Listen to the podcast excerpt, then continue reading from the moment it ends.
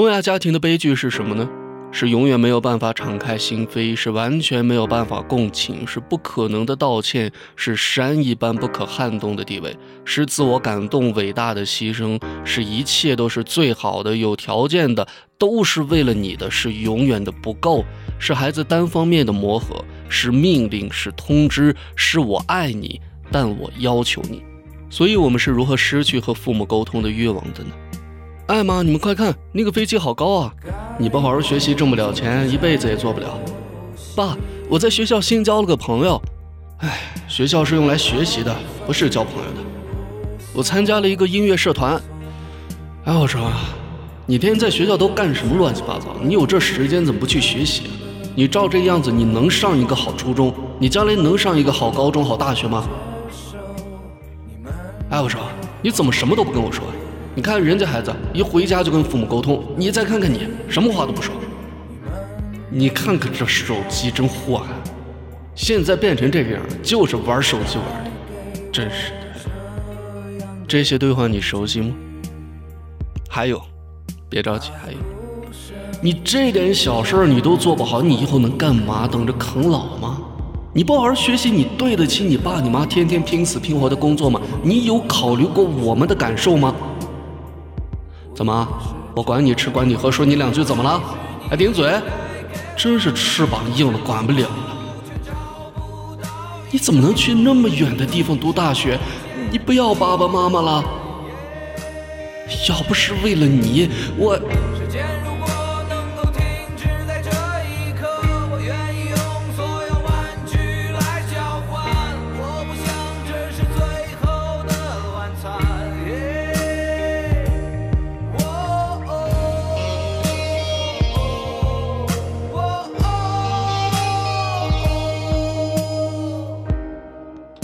所以呢，到底是谁在这种高压环境下健健康康的成长，从来不会有心理方面的问题呢？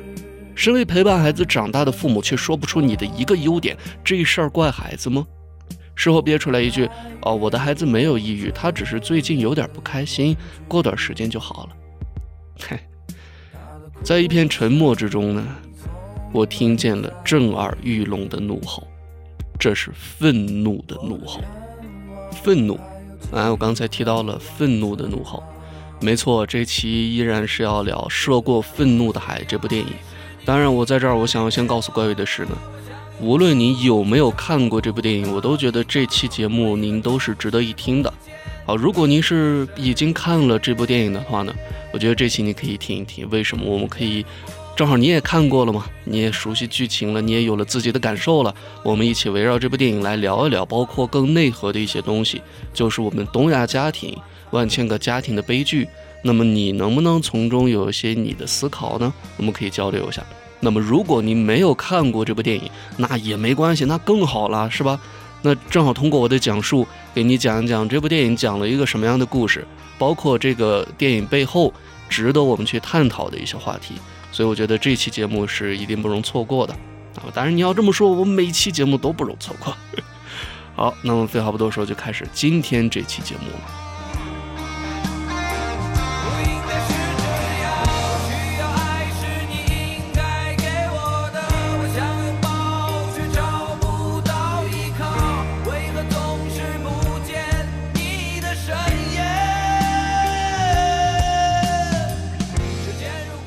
受过愤怒的海呢？导演是曹保平，而他的上一部电影是在几年前的《狗十三》。呃，当年看那部电影我还是高二的时候，现在马上大学要毕业了。哎呦，你敢想？好吧，那今天聊聊这部电影《受过愤怒的海》。呃，如果给这部电影打个标签的话，呃，不一定打标签，我们不是说要去定义它，我只是想给就是没有看过这部电影的人去，如果像推荐的话，明确几个标签，让大家明确这是一部有什么样内容的电影。首先一个就是 cos。cosplay，呃，了解的人一听就知道了，不了解也没关系。我们播客不分昼夜前几期有一期就是聊了二次元，里面就聊到这个 cos 和漫展，它就是相当于我们人类扮演，通过着装呃妆造来扮演二次元动漫文化里面的那些角色们。那就这样，包括这部影片里还有一个标签脱不开的就是原生家庭，还有病态的爱好。病态的爱划重点了，看过的朋友可能已经意识到了。我想聊的这个病态的爱，不光是父母对孩子，还有当代年轻男女之间，哎，小年轻男女朋友之间，呃，那打几个标签，我能想到就是这样了。那我看完这部电影之后，我给一个评价，我个人主观感受，我非常喜欢。正如我在呃前面上一期节目我有说，我是这是我到今年现在为止我在看过的院线电影里面我最喜欢的一部啊，在我心里面能排第一。前段时间院线同样有一部电影叫《拯救嫌疑人》，我不知道有没有人看过。《拯救嫌疑人》是张默导演的，也就是张艺谋的女儿。然后这部电影呢，它其实里面也是有父母的，就是父母对孩子的爱，然后我为孩子报仇复仇，包括电影也有反转。从某种层面上来讲，和《涉过愤怒的海》是一样的，但是在我看来，他们两个是完全不同两个境界的作品。《涉过愤怒的海》明显就是 要高很多一个境界层次，包括整个电影的质感，让我就是非常的惊喜。包括看完之后到现在也是回味很久，觉得很棒。那么看完这部电影，如果让我要喊出来一句话，我就要喊：我说去你妈的万恶的原生家庭！画着感叹号的。呃，说到这个，让我其实感受很深的就是今年，包括上半年《深海》。《深海》我是前后在电影院看了三次，确实好。而且《深海》其实它最大的一个标签，我们可以看到就是原生家庭啊，呃，穿着红卫衣的那个小女孩。我希望真的能。真正的走到更多人的心里去，而不只是我们看完这样一部电影，看完就没事儿了。哦，演的真好，哦，真棒！我我流泪，我哭了，我又哭了，然后没什么了。我觉得它的价值不应该仅仅只是在这儿的。呃，我在这儿我想回复一个听友的评论，当然我在评论区已经回复他了。我在前面发了一期是十分钟告诉你为什么一定要去看《涉过愤怒的海》。呃，然后我在这期节目里面我有说这样一句话，我说推荐。呃，什么样的人去看呢？推荐父亲、母亲去看这部电影，我也推荐孩子去看这部电影，因为孩子将来会也会做父亲和母亲的。当然，我指的这个孩子不是小学生、初中生啊，我指的是可能还是我这个表述有问题。我指的是我们年轻人，就比如说我现在同样年龄段的，可能比如说大学生啊，或者高中生也行啊，高中生、大学生，包括。呃，这个已经工作了的，但是还没有组建家庭的这些人，我指的是这些，所以我称呼孩子了，不好意思。然后我不推荐什么样的人去看呢？我上期我说，原生家庭给自己造成过非常大伤害和长久阴影的人，不推荐他们去看。然后在那期节目下面有小猪在冬眠这位网友评论，他说，反而现在是你不推荐看的人在共情这部电影，你推荐看的人都在骂。我是怎么回复的呢？我回复他说：“我说世上没有真正的感同身受，往往只有经历过才会有共情。当然，尽管我没有看到有什么人在骂，但是确实没有看到。不过您说的这个，他说就是你不推荐看的人在共情，你推荐看的人在骂。我说您说的这个倒是很符合人性的，确实很符合人性，这就是人嘛。我说，但我觉得正因为如此，这部电影的价值才是更大的，艺术讽刺性。”也展现了出来，好吧，我具体我不深深的解读我这句话了，能懂的人就懂了，不懂的人也没关系，就像看这部电影一样，有很多人也不懂也不了解嘛，也不理解。好，那我们就继续了，我们接下来就聊一聊电影剧情，我不会完全细致的去聊，我觉得对看过这部电影的人来讲，可能没必要再完整细致的再听我讲一遍剧情了，所以我就简单的讲一遍。这样子也不会浪费大家已经看过这部电影的人的时间，也能够让没有看过这部电影的人能够了解一下这部电影讲了一个什么样的故事，好吧，就是这么贴心。哈哈来吧，咱聊一聊。首先，我需要吐槽的一点，开篇呢，在电影开篇是一个黑幕配着文字这样一句话：“本故事纯属虚构。”我当时一看，我就哎呦天，怎么现在拍个电影都要这样了吗？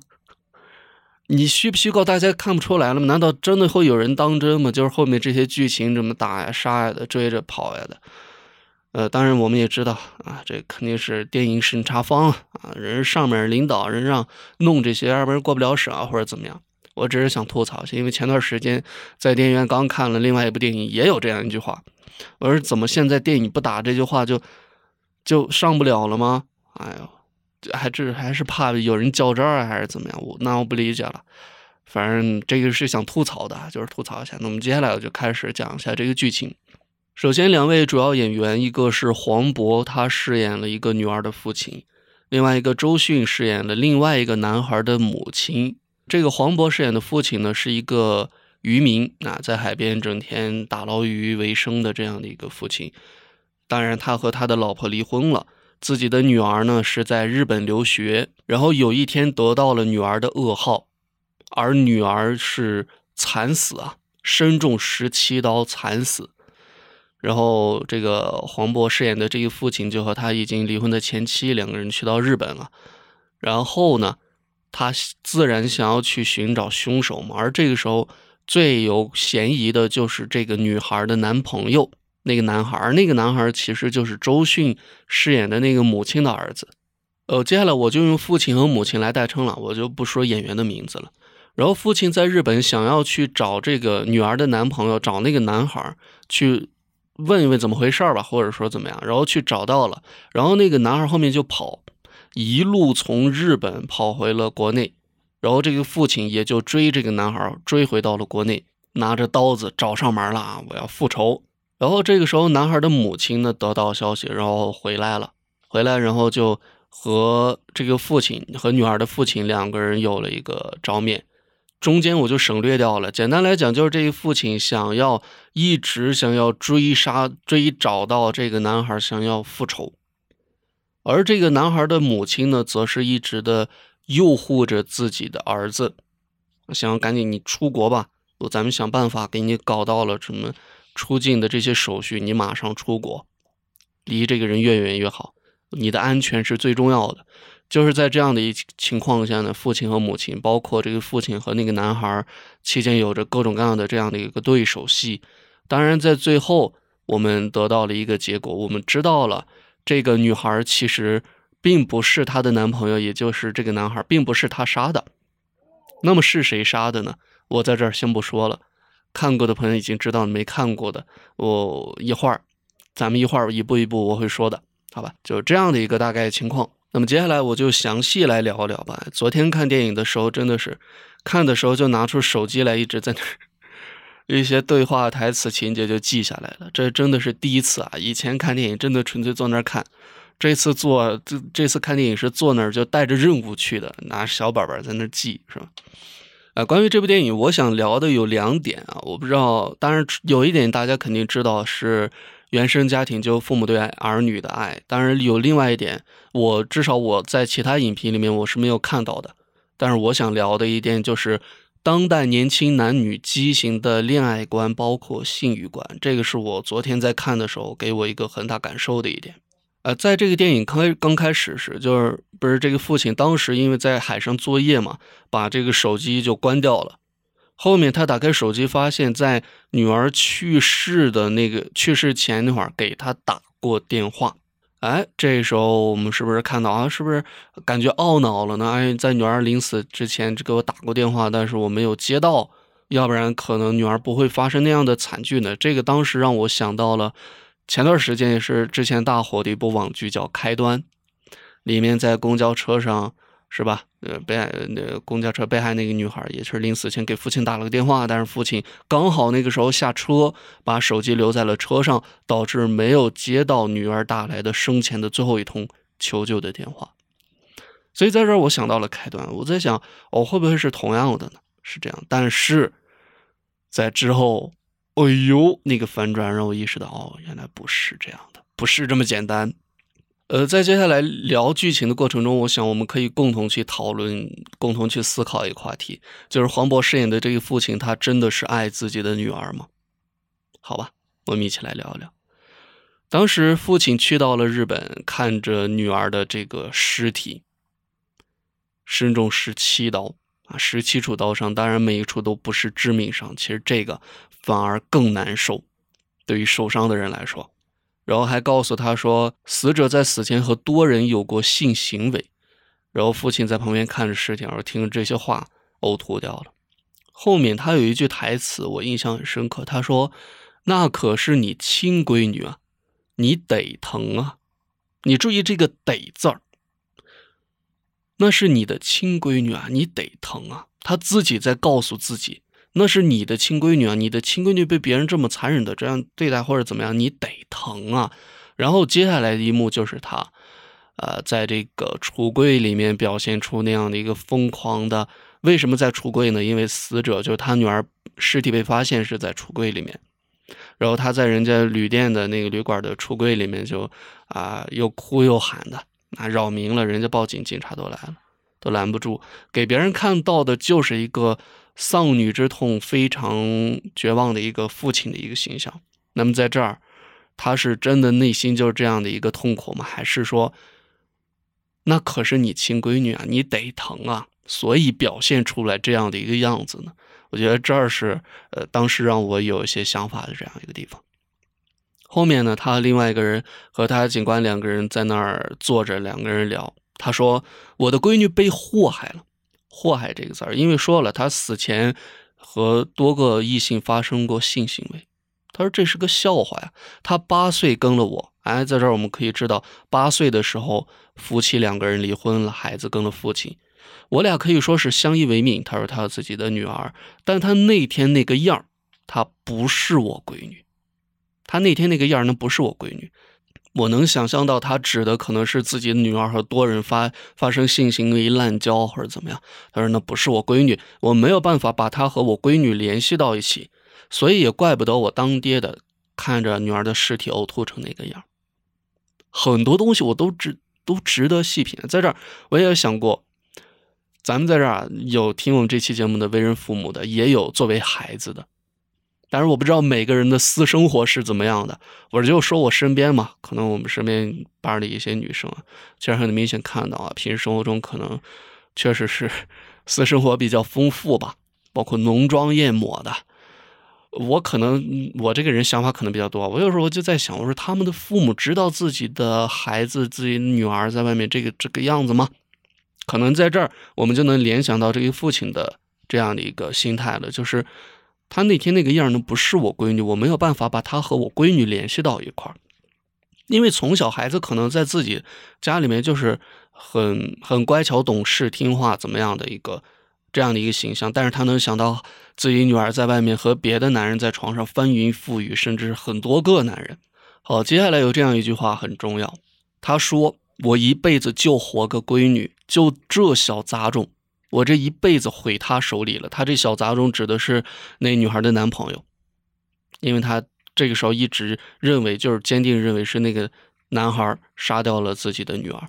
他说：“我不弄死他看看。”所以说，这个时候确定了，我要追回国内，我要去找这个男孩复仇，为我的女儿复仇。但是，我想问，他是真的是为自己的女儿复仇吗？还是纯粹就是心中的那股愤怒催动着他去行事呢？后面，在男孩的母亲和这个女儿的父亲两个人在车上有了第一次的碰面的时候，这个母亲是这样说：“他说，如果这件事儿真是我儿子做的，他就该死啊！但你用刀砍不着他。”你也找不到他，你相信我，你找不到他的。给我三天，我在三天内找到他，但是我会把他交给警察，而不是你。我不想看着孩子被一刀捅死，交给法律来解决。如果真的是他的话，我会尽其所有赔偿你。啊，我当时一看，我说这啊，这母亲挺好，但是没想到人家是太爱自己的儿子了，找到自己的儿子，转手就想赶紧送到国外，赶紧越跑越好，就保护自己的儿子。当然，身为母亲，我们完全能够理解。这种母爱的伟大，但是我们从另外一个角度来看，这样又是否真的正确呢？但是没关系，我们接下来会和你一起剖析一下。后面有一个镜头，有一部分是他们当时是台风即将来袭了嘛，然后这个父亲在漫展上又和那个男孩相遇了，然后就两个人在商场里面有一番肢体的搏斗，后面追到了这个摩天大厦的这个天台上面。这个时候我们看到外背景是天空，整个乌云密布。整个就是一个灰色调，和这个时候情绪是一样的。这个镜头很漂亮，高空的这个镜头。然后那男孩狼狈的奔跑，然后说：“叔，不是我干的，你看我身上为他的纹身，我这纹的我们的纪念日，我最爱他了，我怎么可能杀他呢？”但是这个时候愤怒到极点的这个父亲是完全不相信这些话的。当然在后面啊，父亲被民警带上警车去所里了，因为你这个时候你闯到人家。家里面你都去 杀人放火了要啊！警察民警来，带上警车要去送到所里。在开车路上遇到了同样开车的那个男孩的母亲，然后他们就纳闷这不是刚才在家呢吗？怎么现在开车也在这儿了呢？然后这个警车就跟随着这个开车的男孩的母亲，然后三个车辆。开始了一场在台风暴风雨下的速度和激情。为什么说三辆车呢？另外一辆是男孩坐着他们家司机的车，要送他去机场，要出国了。然后他这个母亲应该是为了去护送吧，还是怎么样？警车这时候也看到这个开车的母亲了，也就追去了。这个时候天上下雨了，那个雨太密密麻麻了，下特别多雨，冷冷的冰雨往脸上胡乱的拍。就是啪啪往那个车玻璃上砸！这个时候很有戏剧张力的一点，就在后面，在雨中的公路上，母亲、父亲、男孩他们三车相撞，女儿的父亲将男孩拖行着，而男孩的母亲被困在车里面，就是压着，没有办法。这个时候，所有天空中落下来的雨和雨，都来自于海啊，是吧？愤怒的海水浇在所有人的心头。当然，如果我们看了这个片子，我们知道这个女儿的父亲和男孩的母亲，他们其实完全是两个阶层的人。当然，这个男孩啊，男孩的母亲，他们家就是很富有的了。当然，这个女孩和女儿的父亲，就是黄渤饰演的这个角色，他们家庭其实就相对来说要很普通了嘛。我们知道，在现代社会，像女孩父亲这样的一个报仇的方式，肯定是难以实现的。所以，随着电影剧情的深入，现实就变成了老金，也就是这个。男人面前的一堵高墙，他是不可能抓到凶手的，他只能愤怒。他在地铁里面追逐，在地下室里面愤怒，在警察局愤怒，愤怒就成为了一种没有尽头的这种暴力，这也是他唯一能做的，就一直沉浸在这个愤愤怒的这个情绪里面。所以到后面，刚才咱聊到的那个天天上下来的那些鱼，包括最后三车相撞，他抓到了凶手，在车上。抓到了那个男孩，有一句话这样说：说法律帮不了你的，老天爷会帮你。这可能也是一种神的天谴吧。后面不是看到一段视频吗？就是女孩和几个男人，呃，发生性关系。当然，视频画面我们看到是那三个男生对女孩进行强暴。但是后面我们知道是女孩主动联系三个男生对她进行强暴，并且拍摄这段视频，而且强调了说你们要呃表现出来的呃那种强暴越越狠越好。为什么呢？她就是为了勾起男孩心中的嫉妒，那个她那男朋友对她心中嫉妒而对她更在意。嗯哼，这是不是一种病态和扭曲的恋爱观这种价值观呢？然后女孩的父亲就把这段视频就是给那个男孩的母亲看了嘛。然后他母亲说了这样一句话：说你是怎么做到把自己女儿那样的视频给别人看的？你一点都不爱她。这句话说到女孩父亲的心里去了，真是。所以还记得刚才我们聊到，我们说他真的爱自己的女儿吗？包括在最后，我们知道了真相。女孩当然并不是她那个男朋友杀害的，只不过杀害的时候男朋友在现场，啊，不不能叫杀害，他相当于是十七刀全部都是自己捅上去的，整个刀子那个男孩没有接触过，他只是女孩在情急之下吧，情绪上来自己捅了自己，然后男孩惊慌失措跑掉了，女孩相当于是自己捅了自己十七刀，然后钻到了那个房间里的衣柜里面。过了六七个小时之后才死掉的，而我们前面提到说，这个女孩的父亲在接到了一通电话，但是因为没手机没有开机，所以没有接到。但是有一个未接来电，后面警方告诉他，其实那可能也只是误触，因为在那过程当中，他手机就在他身上，手机也是有电的。但是在身中十七刀之后，他没有给任何人打过电话，没有任何的想要求救。我们也可以理解他没有想要再。生下去的这样的一个希望和想法了，但凡他想，他可以给任何人去打电话，当然他没有，没有求助任何人，包括他的父亲，然后自己钻到了壁橱里面，用鲜血画着太阳，在那个木板上衣柜里面，那是他渴望的光明啊，在这儿其实有一个照应，在接下来我们就可以看到，在接下来呢。这儿有一个反转，我们知道了这个父亲和他女儿真正的关系、真正的情感到底是怎么样的。这个小女孩呢，在父亲和母亲离婚之后，被判给了父亲。然后，但是父亲因为整天在海上捞鱼作业，所以也基本上没有怎么照顾她。包括在海边，我们看到那个镜头，带着女儿跑步，故意把她摔倒在地上，然后让她坚强的站起来。啊，对一个小女孩就这样的一个父亲的形象。包括这儿也让我们可能想到了之前大家讨论很火的，就是在冬天里带着婴儿在外面跑步还是什么的这样的一个新闻，对吧？这个女孩在整个童年都被父亲忽视，然后说去找她母亲，那母亲也不要她，说她父亲说那你爱接不接？怎么样？就这种从小她就是被抛弃，无依无靠，所以导致这个女孩在之后是极度缺爱，性格极端，不相信任何人对她的情感。所以才有了刚才我提到的那种畸形的、变态的同龄人之间的这种爱。所以这部电影其实最大的亮点就是在这儿，就是当我们知道他们真实的情感关系之后，我们如果回头再去看这部片子前半部分的话，其实就会发现，在前面就已经留下了很多这种线索，就是能够让我们去意识到他们。父亲和女儿之间的情感没有那么简单，他想要为他复仇的这种驱动力，也不是纯粹的出自于对于女儿的爱。包括在前面，呃，父亲已经知道女儿的不幸的消息了，但是那个时候还念叨着自己工作的事情。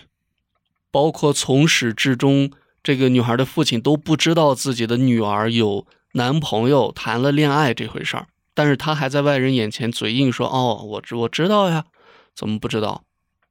但是，但是他其实不知道，包括他还把自己毫无顾忌的把自己女儿被性侵的这个视频给女儿的闺蜜看，给那个男孩的母亲去看，包括那个时候就是女儿马上要出殡了嘛，都抬着棺材，抬着照片，但是这个时候他却选择了去报复强奸女儿的那些人，就离开了这个葬礼现场。包括最前面我提到他那句台词，就是说她是我的闺女，他现在他被这样糟蹋了或者怎么样，那是我的笑话呀。所以可能就是出于传统道德观念里认为是，你杀女杀妻如杀我或者怎么样。你所以其实这一点和出于爱女儿去复仇，它是有着本质区别的。它其实它这个就复杂了，就有着另外的情感的存在了。当然影片里面有一些镜头是这样的，是我认为啊，他是赤裸的展示了当代年轻男女畸形的恋爱和性欲观。我当时就给我的感受是这样的，因为当时还没有反转，我还不知道后面的一些情节。只要看到那儿，当时给我的感觉就是这样，就是这个呃，黄渤饰演这个父亲的女儿，就是那个死者，他在夜店蹦迪之后和人上床了。他说，不想成为一个猎物的话，就要先当一个猎人。等等吧，当时反正这些镜头给我的感受就是，我会觉得这是一个恶性循环，就是一段错误的爱情，在最后走到一段错误的婚姻，生下孩子之后组成一个错误的家庭，那对孩子来说就是造成了下一代孩子的悲剧。那么如果此这样，包括你再提到这个孩子，他的父母可能就是这样子的呀，这样一代一代下去，这不就是一个？悲剧的恶性循环嘛，其实我觉得这个还很值得我们思考。黄渤饰演的这个父亲的女儿叫小娜，小娜前面很多镜头都是在和别人谈恋爱，她其实是一个极度缺爱的一个人，甚至会造成她的一个讨好型的人格。在上课班级里面，老师告诉她说，喜欢和爱是不一样的，然后说你不要用喜欢造句子，你用爱来造句子。她在那儿愣住了，她说没有爱。对他来说，什么是爱呢？占有的爱，是爱到甚至嫉妒鞋子；占有的爱是爱到甘愿做他的酒瓶，啊，甘愿做那个她男朋友那个男生的酒瓶。在他简单的世界里面，他感知不到爱，他会把所有的情绪蹂躏在一块儿，而那个最复杂的时刻对他而言才是爱。包括我刚才有提到说，是吧？和很多个人在滥交啊，发生性行为啊，在那个时候。他得到了爱，在极端压迫的身体和精神的控制里面，他得到了爱；在战胜自我情欲的黑夜，他得到了爱；在爸爸渔船的远行声中，他疏远了爱；在十七个刀口被展现在父亲面前的时候，他得到了爱。这个得到双指双引号的，值得我们深思啊，朋友。那么再说回那个男孩。就是一直被认为是凶手而被追杀的那个男生，也就周迅饰演母亲的这个儿子，他其实和这个女孩一样，从小父母也是离异的，然后在也是跟着父亲，然后在新的重组家庭里面有了后妈，说 咱说起来叫妈，就是爸爸的后面的一个新的老婆，然后有了一个妹妹。也有人说他是天生的坏种啊，从小就坏，智商高，没有什么共情能力，是一种表演型人格。什么内心里面有无数种使坏的办法，就是坏。他天生缺乏同理心，有着很强烈的嫉妒心，嫉妒别人。他只爱他自己，但是他在他妈妈面前却又很柔弱。他的出身很好，让他得到了太多太多了，但是他从来没有得到爱。从某种意义上来说，从来没有得到爱。所以我们可以看到，在这两个小年轻。他们作为恋人之间，他们彼此的爱其实是畸形的，很畸形，甚至会让人看了直呼变态。干什么呢？这是。但是我们究其根源，还是来自两个家庭，来自两种不同的极端的，同样是畸形的父母对于孩子的爱。所以说，如果这几个人他们走到今天这一步。如果说有任何的一个错，我觉得也只能是来自这个家庭原生家庭的错误。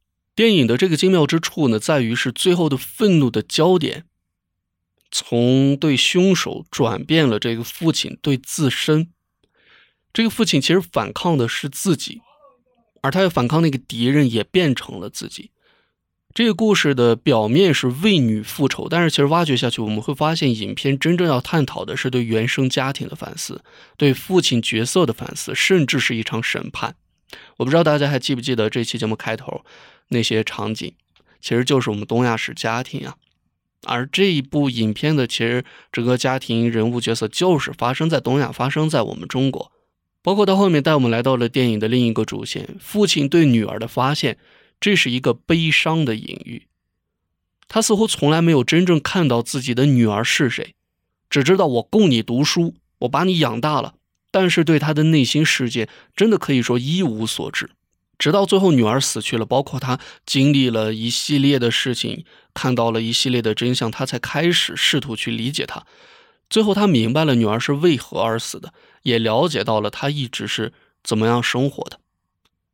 女儿从这个故事的客体转变成了自我的主体，她的世界在关闭之后、死掉之后，以撕裂的这样的一个形式展现在自己父亲的身前，而自己女儿的痛苦也最后变成了自己这个父亲自己的一个痛苦。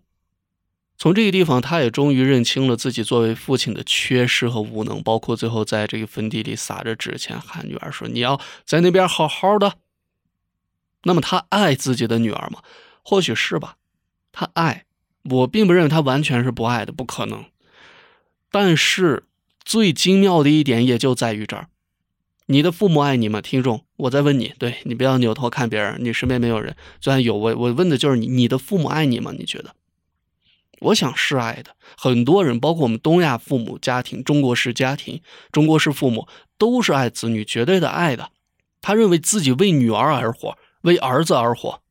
是吧？包括我们这个影片中这个父亲，为女儿每天在渔船上风吹雨淋，也是为了女儿举刀对抗别人。但是我在问：如果他真的爱自己的女儿，为何他总是不在她身边呢？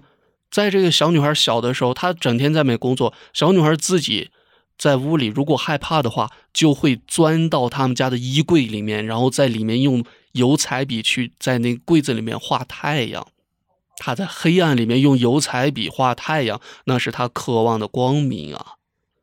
然后他可能一晚上就在那个衣柜里睡了，最长可能待十几个小时。然后等睡醒了，天亮了，可能父亲最后才回来。那么，为何如果他真爱自己女儿，他为什么要缺席她的成长呢？他看不到自己的女儿被别人伤害，也接不到至关重要的电话呢？当然，我想说的是，那个女孩女儿在那个时候肯定，嗯，咱们通过片中表表达的是，她不是主动给自己爸爸打去的那个电话，可能就是身体在地上翻滚摩擦时候误触，不小心打过去了。但是话又说回来，如果他爸当时接到了这个电话，或许会不会也就能将这一场悲剧给挽救回来呢？是因为这个父亲太爱自己的女儿了，所以选择为她复仇，还是因为他不敢回答这些问题？他不敢回答这些问题，就是我真的爱自己女儿吗？他不敢直面这些错误，只能举刀对准别人，而不能逃避自己呢？发泄出来的只有愤怒。我的爸妈爱我吗？当然爱。他们为了我在教育上宁愿花出更多的钱，但是他们在我幼儿园的时候。因为家里忙嘛，顾不上管教我。上幼儿园的时候就把我送去了寄宿幼儿园。当然，我很明确、很清楚的知道，他们当然是爱我的。但是，我也想说，就是因为童年当时从幼儿园就被送到了寄宿制幼儿园，每周回一次家，到后来上小学半个月回一次家，所以到后来我和我父母之间的情感，老实讲谈不上亲密。谈不上亲密，中间始终有一堵墙，或者有什么在中间阻隔着我和他们。我想应该都能看得到这堵墙，但是我们没有办法把这堵墙给敲碎。我们可以很热烈的拥抱彼此，做不到。我觉得做不到。当然，我明确的知道，其实这对很多人来说都是一种无奈。包括我在我们前面的节目当中，我也提到过不止一次。这当然是在。家庭和生计当中的无奈的选择了，谁不愿意和家人多陪在一起呢？但是我们苦于生计，但是其实这也是一个点，就是东亚式家庭，我们的父母总是以为什么是爱呢？我倾其所有，我白天我辛辛苦苦努力赚钱工作，把最好的东西都留给我的儿女，这就是对他们的爱。那么为什么我又觉得这是一种可怕的？就是悲哀的一种循环呢。如果一代一代一代父母，我们就是这样，就是所有的中心，是我们是爱孩子，当然爱，我们特别伟大。我们每天劳碌就是为了多为自己的孩子积攒一些什么，然后自己老去死去。那么自己的孩子在成年之后，也这样为着孩子周而复始。每个人。都没有活出自己，没有真正自己去感受这个世界、这个生活，还有整个家庭带来的美好，整日都在忙碌，然后你也没有获得亲情的陪伴，孩子也没有获得，然后在他成年之后，他又又重复你之前那一套，他的孩子也没有感受到他的爱来自这个家庭的爱，就这样一圈一圈一圈下去，对这个社会、对国家来说当然是没问题的，最大限度的保障了国家的社会的正常运转。对吧？但是，我想各位清醒的意识到，我们是人，我们是一个个体，我们不是这个代码里面的每一个程序。我们的存在的最大的意义，不只是为了呃维护这个社会正常秩序的流转，我们也要考虑到自己的意愿和自己的情感本身啊，要不然那真就太麻木了。我会觉得生生命最大的意义，我觉得被抛弃了。所以我倒觉得，在这些情感和陪伴面前，钱真的有那么重要吗？我不说答案，因为每个人的答案不一样，所以只是把这个问题抛给各位吧，就看您觉得哪个的意义和对您来讲是更重要的了。包括和这个对应的是我们提到的周迅饰演的那个母亲，她对儿子的爱就是溺爱、保佑、包庇。和前者不一样的是呢，黄渤饰演的那个父亲对女儿是永远缺席，而这个男孩的母亲是永远袖手旁观。我就看着，那个女孩的父亲是看不到女儿受伤了，这个男孩的母亲呢是明明知道自己的儿子在伤害别人，但是从来不纠正他，他包容他，他放纵他，让自己的儿子不用为错误负责。他爱自己的儿子吗？或许也是爱的吧，但是正是他，正是他这样的一个母亲，导致儿子最后面临的这些悲剧，是他这个母亲自认为的爱，支出的这个保护巢，把自己那个儿子困在里面，让这个男孩永远没有办法成长。而也正是这个母亲过于强烈的爱，让这个男孩变成了一个虚弱、没有办法理解爱和伤害的怪物。为什么说他没有办法理解伤害？他似乎对生命是漠视的。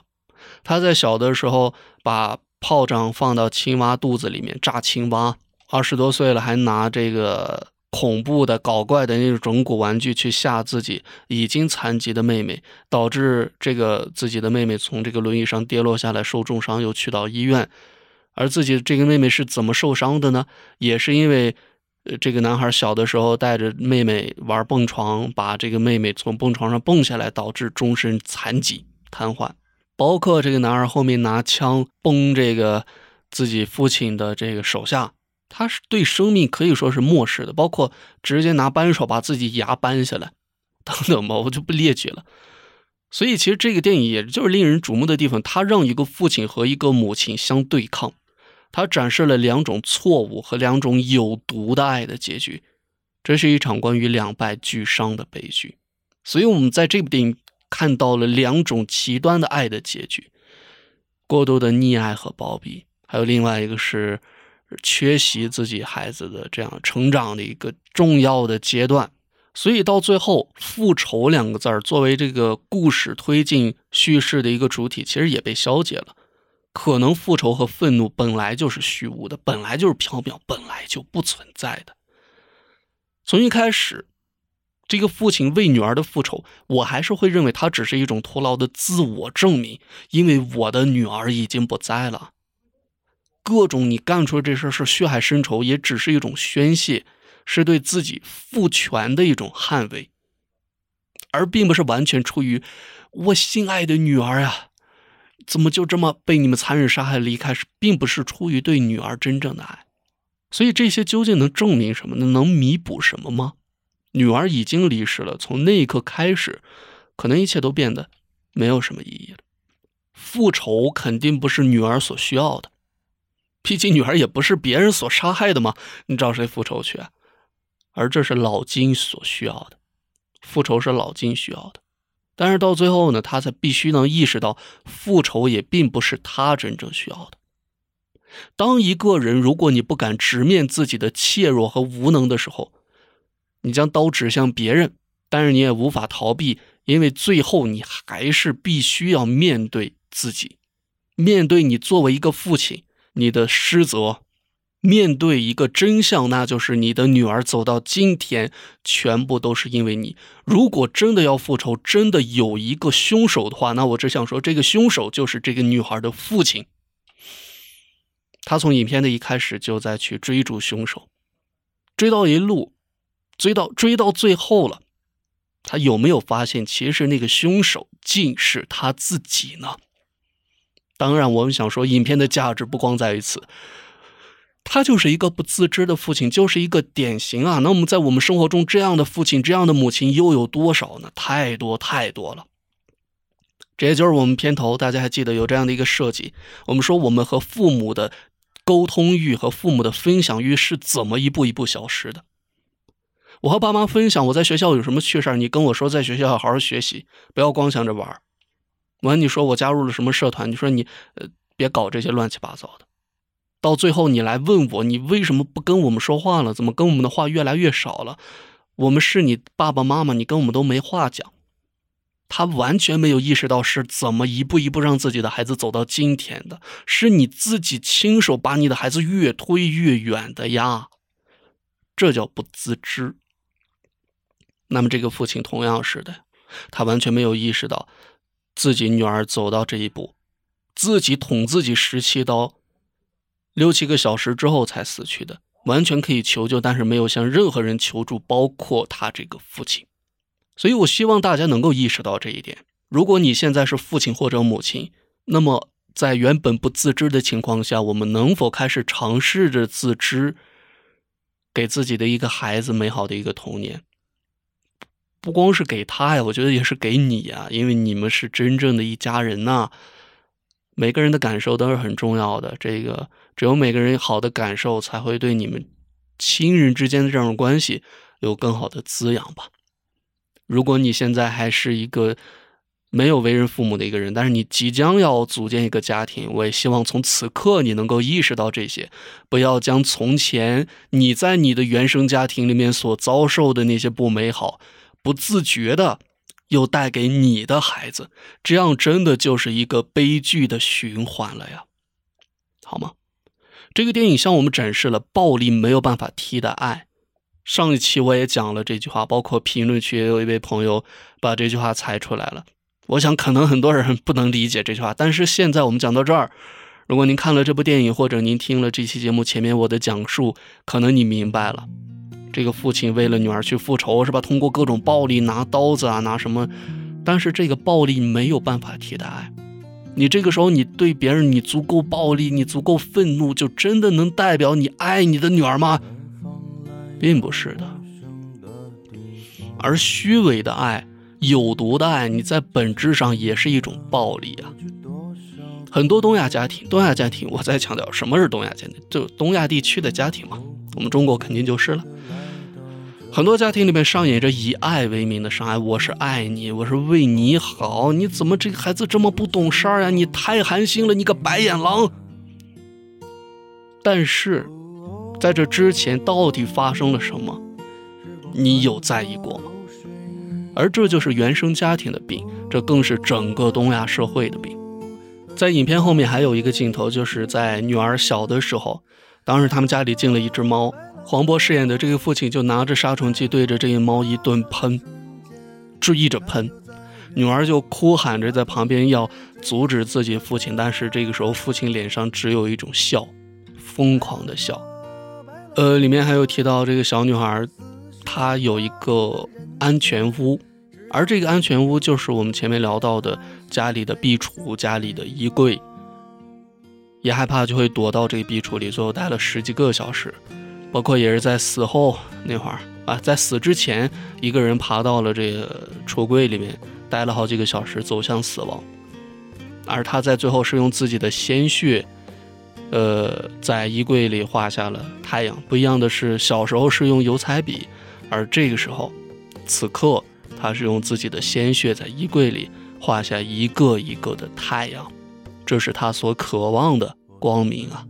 所以，我们刚才提到这个橱柜是这个小女孩的安全屋，而在电影最后的落幕是这样一句话：“唯有父母之爱，是人一生最初与最终的安全岛。”当然，这是我们所期望的，当然也是一些人的现实。但是，我想对很多人来说，很残酷的现实是，也并不是这样的，反而父母才是伤害自己最深最深的人。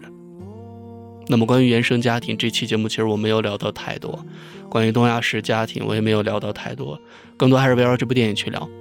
当然，咱们来日方长，江湖再见。好吧，在之后的节目当中，我们会更为详细的展开和阐述关于对这些话题的讨论。如果您喜欢我们的节目，可以关注我们的微信公众号“不分昼夜星球”，也可以添加微信好友 bfzy 零六，添加好友进入听友群。节目制作不易，期待您的打赏与支持。那么这期节目就是这样了，感谢您的收听吧，我们下期再见，拜拜。